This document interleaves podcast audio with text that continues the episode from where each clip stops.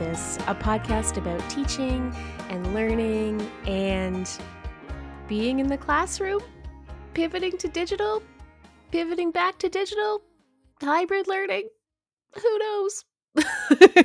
For the whole T R U community. I'm your host, Brenna Clark Gray, Coordinator of Educational Technologies, and this podcast is a project of your friends over at Learning, Technology, and Innovation. We're housed within Open Learning, but we support the whole campus community. I record this podcast in To Come Loops Te Swetmik within the unceded traditional lands of Swetmikulu, where I hope to learn and grow in community with all of you.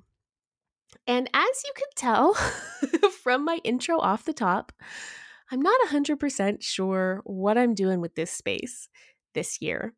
We're back. I've got interviews scheduled for the whole of September.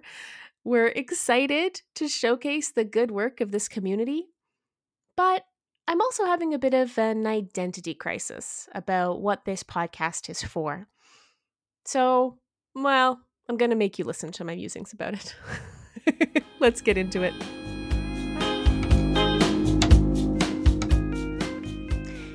The original purpose of You Got This was to try to build community across distance.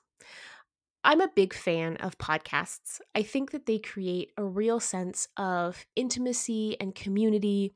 Podcasts meet us in our most private spaces, our most intimate spaces.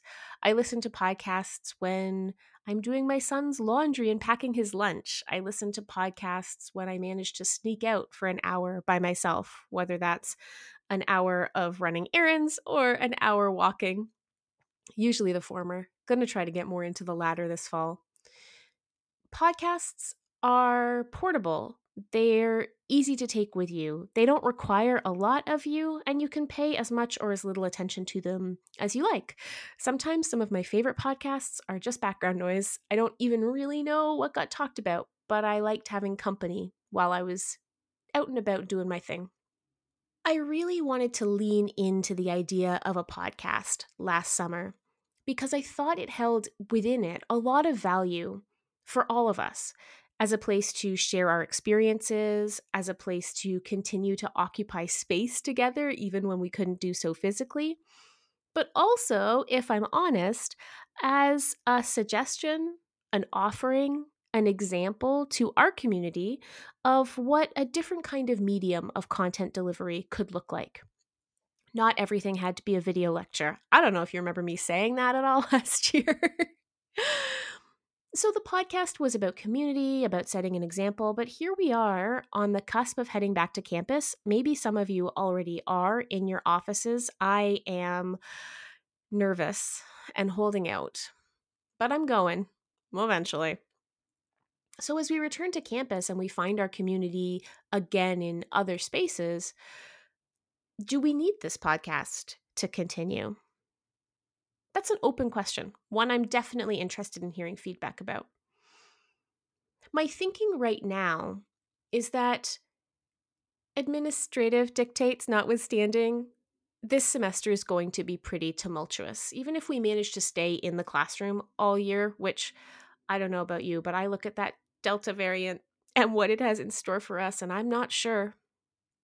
But even if we do manage to stay in our classrooms all term, we're going to have a new set of problems to manage, right? Probably large numbers of student absences, probably for longer periods of time than we've been used to before. We've got students who have been exposed to new technologies. Some of them have found those really beneficial for their learning, looking for ways to fold those into our teaching. We're still living through a pandemic. Many of us are still dealing with trauma or post-traumatic responses to the experiences of the last eighteen months. And I think we need to be thinking about workload, um, gentleness, care in the same kinds of ways that we were at the height of the first wave. So I offer the idea then of this podcast no longer being about teaching and learning and pivoting to digital, but now perhaps about teaching and learning and sustaining our community. It's my fear that as numbers predictably rise here in the interior and anywhere else you might be listening, that the kinds of community that we are so excited about getting back to, coffees and conversation, are going to start to dry up. For many of us who live in parts of the world where it's going to get really, really cold, we're looking ahead possibly to another fairly isolated winter season. I'm hoping that we can keep this podcast as a space to continue our conversations. Those of you who listen to the show regularly will know that I am no stranger to controversy, to questioning, to challenging the practices both within our university here at T R U and across the country, across North America, across the world. I want to continue to have a space where those conversations can be hosted. I really take seriously my role as coordinator of educational technologies. I think that that work has a strong ethical component. I think that I can provide information, context, and education around critical ethical issues. And I want You Got This to be a space where those conversations can continue to happen too. I want to be a place where we can unpack our sticky teaching and learning questions together. I want to think about technology. I want to think about it critically, but also remember the possibilities and what it allowed us to do. I know we're all really fatigued from screens. I definitely am very fatigued from screens. But at the same time, I'm in awe of what we were all able to do last year. I'm in awe of the way I went eighteen months without seeing my family and yet still felt deeply connected to them because I could check in on them every single day on FaceTime. I'm in awe of the way my four-year-old has adapted to all these kinds of challenges. And, you know, he's gotten into technology and screens a lot sooner than I had hoped, but I watch his facility with these tools and I'm genuinely impressed. So I think you all know that I am no uncritical booster of tech tools, but I worry about a reactive response to the return to campus that eschews a lot of the good that we were able to manage with the help of technology. So I guess what I'm offering here is You Got This as a space for us to continue all of these conversations. We are not post-pandemic, my friends. You all know that. And I am nervous about an administrative tone that seems to suggest that we are. And so I pledge to maintain a space on campus, virtually or not, where we can keep having those conversations. To that end, I want to tell you about one programming offering in particular right now. There are lots coming up this term, and I'm going to link to the LibCal in the show notes so you can see what my colleagues are planning. It's going to be a really good semester. But I'm particularly excited about my own series, which I'm calling Build Back Better. Um, thanks, Trudeau. I stole your slogan. By the way, can you believe we're doing an election right now? Sorry, I'll leave that at the door, but come on. The point of Build Back Better is to keep having these pandemical conversations somewhere where we can look at research, challenge each other's expectations, be critical and forceful about our readings of the situation as it unfolds, ask questions, but also where we can keep pushing for a more just, more sustainable, more fair, more caring, more inclusive future university. I spent a lot of time this summer giving talks and keynotes and sessions where I talked about this idea of the post-pandemic university.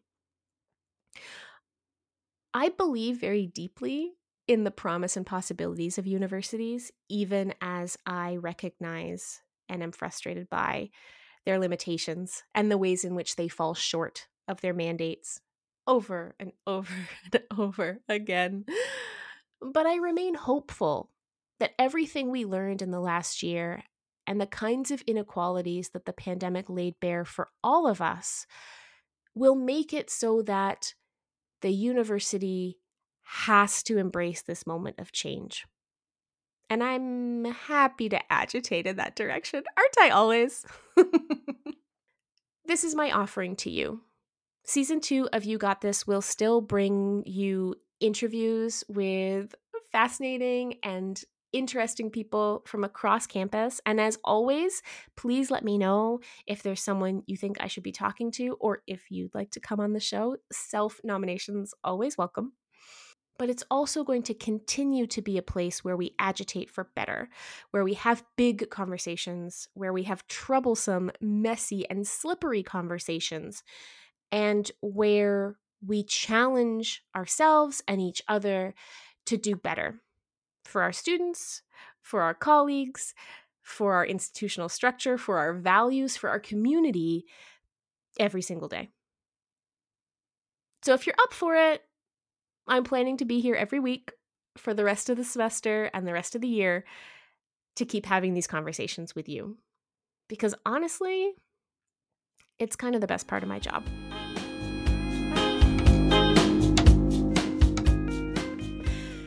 So that is it for episode one of season two. Who saw that coming, by the way? Not me. Of You Got This. As always, if you want to write to us, you can email me. I'm b gray at t r u dot c a, and I'm also on Twitter at Brenna C. Gray. In both cases, that's Gray with an A. All of our show notes and transcripts are posted at you got this dot truebox dot c a, and of course, you can always comment on individual episodes there. I'm going to leave you today with a tiny teaching tip, our first tiny teaching tip of the new year. And that is, let's keep care at the core. I'm borrowing that phrase from Sherry Spellett, uh, who I had the pleasure of interviewing this summer for another podcast project that I'm hard at work on, a, a S H R C-funded peer-reviewed project that I'm really excited about, and I will share more details of as it unfolds. Sherry wrote a book called Care at the Core, which is a set of essays about teaching and learning and also life. I'll link to it in the show notes. It's really worth your time to read. I want to encourage you to keep care at the core this year because, as we've already said, we are still in this pandemic. I know many of us want to get back to normal so badly. But when I think about how many people normal used to leave behind, eh, I'm less eager. I'm hoping that we can maintain our focus on inclusivity even as we start to ramp up our content and our classroom practice back to sort of, you know, quote unquote pre-pandemic expectations. Checking in with students, seeing how they're feeling, being open and vulnerable about your own struggles, and sharing resources on campus where students can go to get help. These are all things that are valuable every semester.